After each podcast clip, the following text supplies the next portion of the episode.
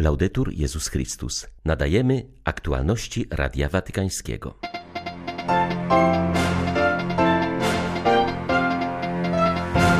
Głos papieża ma realną siłę podczas wojny. Zabezpieczenie obiektów jądrowych na Ukrainie jest niezbędne i pilne, powiedział po spotkaniu z Franciszkiem szef Międzynarodowej Agencji Energii Atomowej. Amerykański szef Komisji do Spraw Wolności Religijnej uważa, że prześladowania religijne należy traktować jako zagrożenie bezpieczeństwa narodowego. Widać ten problem w wielu krajach. Byli duchowni anglikańscy, którzy przeszli do Kościoła katolickiego, przestrzegają, żeby w procesie synodalnym nie pomylić Ducha Świętego z duchem epoki. 13 stycznia witają Państwa ksiądz Tomasz Matyka i ksiądz Krzysztof Ołdakowski. Zapraszamy na serwis informacyjny. Posiadacie chwalebną historię do zapamiętania i opowiedzenia, ale przede wszystkim przed wami jest wielka historia do zbudowania, powiedział papież na spotkaniu z prymasowską Radą Konfederacji Kanoników Regularnych świętego Augustyna. Została ona powołana do życia w 1959 roku przez świętego Jana XXIII. Ojciec Święty zaznaczył, że komunia jest prawdziwym skarbem zgromadzeń zakonnych, ponieważ pozostają one wtedy otwarte na spotkanie, dialog i wzajemną pomoc. Praktykowanie duchowości spotkania jest niezbędne do przeżywania synodalności w Kościele. Franciszek zauważył, że życie zakonne jest jak ożywiający strumień płynącej wody, jak sól zachowująca od zepsucia i nadająca smak. Podstawową regułą życia zakonnego jest naśladowanie Chrystusa zaproponowane przez Ewangelię. Przyjmijcie Ewangelię jako regułę życia, do tego stopnia, by móc powiedzieć za świętym Pawłem: Już nie ja żyję, lecz żyje we mnie Chrystus. Niech Ewangelia będzie waszym wademekum, aby trzymając się z dala od pokusy sprowadzenia jej do ideologii, zawsze pozostawała dla was duchem i życiem. Ewangelia nieustannie przypomina nam, abyśmy w centrum naszego życia i misji stawiali Chrystusa. To prowadzi nas do pierwszej miłości. A kochać Chrystusa znaczy kochać Kościół, jego ciało. Życie konsekrowane rodzi się w Kościele, wzrasta z Kościołem i przynosi owoce jako Kościół. To w Kościele, jak uczy nas święty Augustyn, odkrywamy pełnego Chrystusa. Przybyłem do Watykanu, bo głos papieża ma realną siłę w tym czasie wojny, powiedział po spotkaniu z Franciszkiem Rafael Mariano Grossi, dyrektor Międzynarodowej Agencji Energii Atomowej. W centrum rozmów znalazła się wojna na Ukrainie, a także negocjacje z Iranem. Grossi potwierdził, że rozmowy z Teheranem utknęły w martwym punkcie. Rozmawiając z Radiem Watykańskim, Grossi powiedział, że w przyszłym tygodniu już po raz piąty uda się na Ukrainę, aby zapewnić bezpieczeństwo elektrowniom atomowym na terenach objętych walkami. Z militarnego punktu widzenia elektrownie takie jak ta w Zaporożu mają ważne znaczenie strategiczne. Grossi podkreśla, że ewentualny wypadek będzie miał zgubne konsekwencje dla obu stron konfliktu, a także dla całej Europy. Spotkałem się z papieżem Franciszkiem, bo jego głos, jego przesłanie w sprawie tych zagrożeń w tym trudnym czasie przy złożonej agendzie międzynarodowej wydaje mi się niezbędne. Praca Międzynarodowej Agencji Energii Atomowej stała się pilna. Jest to praca nie tylko poświęcona kwestii Ukrainy, jest jeszcze Iran i Korea Północna, ale teraz widać, że zabezpieczenie obiektów jądrowych na Ukrainie stało się najpilniejsze, niezbędne. Oczywiście, jeśli chodzi o obecną sytuację, jest ona wciąż niepewna, krucha. Nadal trwają bombardowania w okolicach, a nawet w samej elektrowni w Zaporożu. Podczas mojej wizyty we wrześniu ubiegłego roku udało mi się ustanowić stałą obecność agencji w Zaporożu. Obecnie moje zaangażowanie polega na osiągnięciu porozumienia politycznego między Moskwą a Kijowem, aby zapewnić strefę bezpieczeństwa wokół elektrowni. Na Ukrainie trwają zaciekłe walki na froncie, zwłaszcza w okolicach Bachmutu, Soledaru i Awdijiwki. Znowu wczorajszy dzień oraz ta noc były po prostu piekielne, zaznaczył arcybiskup Światosław Szewczuk. Rosjanie nie ustają też w ostrzeliwaniu ludności cywilnej, ale napadnięty naród nie traci ducha.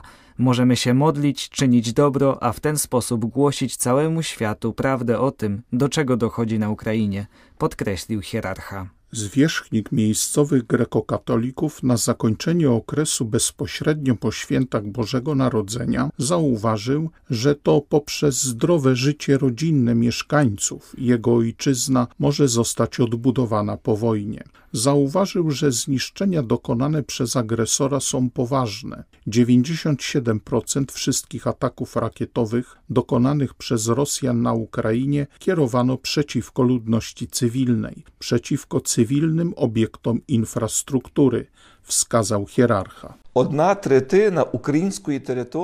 Jedna trzecia ukraińskiego terytorium dzisiaj jest zaminowana. Oznacza to, że Rosja stworzyła na Ukrainie największe na świecie pole minowe. Codziennie odnotowuje się dziesiątki zbrodni wojennych popełnianych przez rosyjskich okupantów na naszej ziemi. Organizacje międzynarodowe oficjalnie do dziś zarejestrowały ponad 63 tysiące zbrodni wojennych, udokumentowanych zgodnie z wszelkimi międzynarodowymi regułami. Ale wiemy, że takich przypadków jest jeszcze setki czy tysiące i nie wszystkie zostały do tej pory rozpoznane oraz udokumentowane. Dziękujemy Bogu za każdego uwolnionego jeńca czy zakładnika. Od początku wojny Ukraina zdołała uwolnić 1646 jeńców. Wszyscy oni mówią o okrucieństwach, torturach, katowaniu głodem. Wszyscy oni wracają jako prawdziwe, żywe szkielety. Potrzebują nadzwyczajnie wielkiej troski, leczenia i wsparcia. Pośród tych uwolnionych było 132 cywilów, a reszta to żołnierze ale jeszcze wielu Rosja trzyma w więzieniach, w aresztach, brutalnie ich torturując, nie dając do nich żadnego dostępu instytucjom międzynarodowym, żadnej możliwości jakichkolwiek odwiedzin. 50% całej infrastruktury energetycznej jest obecnie uszkodzone podczas najsroższego momentu chłodnej pory roku. Ale my możemy dzisiaj powiedzieć: Ukraina stoi, Ukraina walczy, Ukraina modli się. Ukraina modlice. Valore coraggio, czyli wartość odwaga, to nagroda dla osób, które mają odwagę bycia sobą, szanują swoje ideały oraz ideały innych. Wskazuje na to Riccardo Marini, przedstawiciel fundacji Italia Sostenibile. Laureatem pierwszej międzynarodowej edycji odznaczenia został papież Franciszek. Jest on naszym pierwszym laureatem właśnie dlatego, że w trakcie swojej pracy w obfitym stopniu wykazał się misją pokoju, której cel stanowi, jak słusznie powiedział, bezproblemowe poszukiwanie zrozumienia i braterstwa między narodami. Niezwykle ważne przesłanie, doskonale zgodne z tym, co pozostaje naszym celem, więc absolutnie nie mogliśmy wybrać bardziej autorytatywnej postaci, która mogłaby lepiej ucieleśnić ducha naszej nagrody. Papież Franciszek zresztą przysłał w odpowiedzi list, chętnie przyjmując nasze wyróżnienie, dziękując serdecznie za gest, wrażliwość i inne wyrazy sympatii. Stanowiło to dla nas źródło wielkiego wzruszenia. Mieliśmy okazję nagrodzić Ojca Świętego i zobaczyć, że przyjął naszą nagrodę.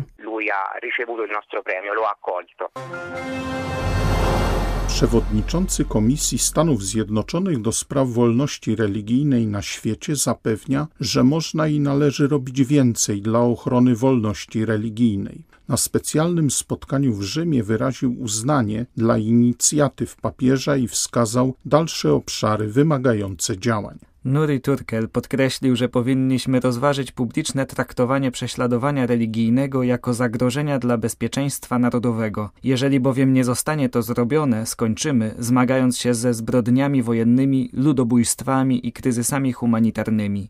Przestrzegł, że niektóre kraje już rozwinęły systemy służące inwigilacji i nękaniu wspólnot religijnych mówi Nuri Turkel. In our work to advance and protect religious freedom, w naszym wysiłku, by rozszerzać i bronić wolności religijnej, powinny być podejmowane konkretne działania, jak i symboliczne gesty. Zwłaszcza gdy mamy do czynienia z autorytarnymi przywódcami i zniewolonymi społeczeństwami, symboliczne gesty są ważniejsze niż konkretne działania. Ponieważ symboliczne gesty czasami stają się mocnym przesłaniem niosącym nadzieję tym, którzy doświadczyli prześladowania, i którym mówiono, że nie mają głosu, że nikogo nie obchodzi ich życie. Ostatnie wizyty papieża osiągnęły ten cel. Nie wiem, jak wyglądał zakulisowy dialog w kwestiach konkretnych i negocjacje, lecz publiczny znak, który został dany, może być bardzo potężny. Nieżyjący już senator John McCain miał zwyczaj mówić: Nadzieja jest najlepszą bronią przeciwko opresji. Sycylia opłakuje brata Biaggia Contego, świeckiego misjonarza i społecznika, założyciela misji Nadziei i Miłości, która udziela pomocy 600 ubogim, bezdomnym imigrantom. Jak mówi były metropolita Palermo, kardynał De Giorgi, brat Biagio był dla tego miasta nowym świętym Franciszkiem. W 2018 roku odwiedził go papież Franciszek. Ubrany w strój średniowiecznego pątnika brat Biagio był charakterystyczną postacią Palermo. Jego dzieło ukazuje oblicze kościoła ubogiego i dla ubogich, mówi tamtejszy arcybiskup Corrado Lorefice. Ważne jest, byśmy nie stracili najpiękniejszego i najsilniejszego przesłania brata Biagia. Marzył on o mieście, które nie traci swego prawdziwego skarbu, czyli Boga. On wiedział, że to miasto nie może żyć bez Boga. Wiedział, że jeżeli jest Bóg, to zaczyna się od najmniejszych i jest się blisko najmniejszych. Dziś potrzebujemy właśnie tego. Musimy stać się mali, abyśmy mogli objąć wszystkich. To przesłanie pozostawia naszemu miastu, a także Kościołowi. Oczywiście założył wielkie dzieła charytatywne, ale fundamentem była jego wiara w Boga. Dla niego nie było alternatywy. Czasami stawiał nam to pytanie, jak może sobie poradzić to miasto bez Boga. Mówił tak nie dlatego, że był klerykałem czy człowiekiem średniowiecza, jak sam o sobie niekiedy mówił, on wiedział, że kiedy służymy Bogu, niczego nie tracimy, lecz koncentrujemy się na tym, co jest najbardziej istotne. I wtedy jest więcej braterstwa, sprawiedliwości i pokoju w naszym społeczeństwie. To jest dziedzictwo, które powinniśmy zachować ze świadectwa brata Biaggia.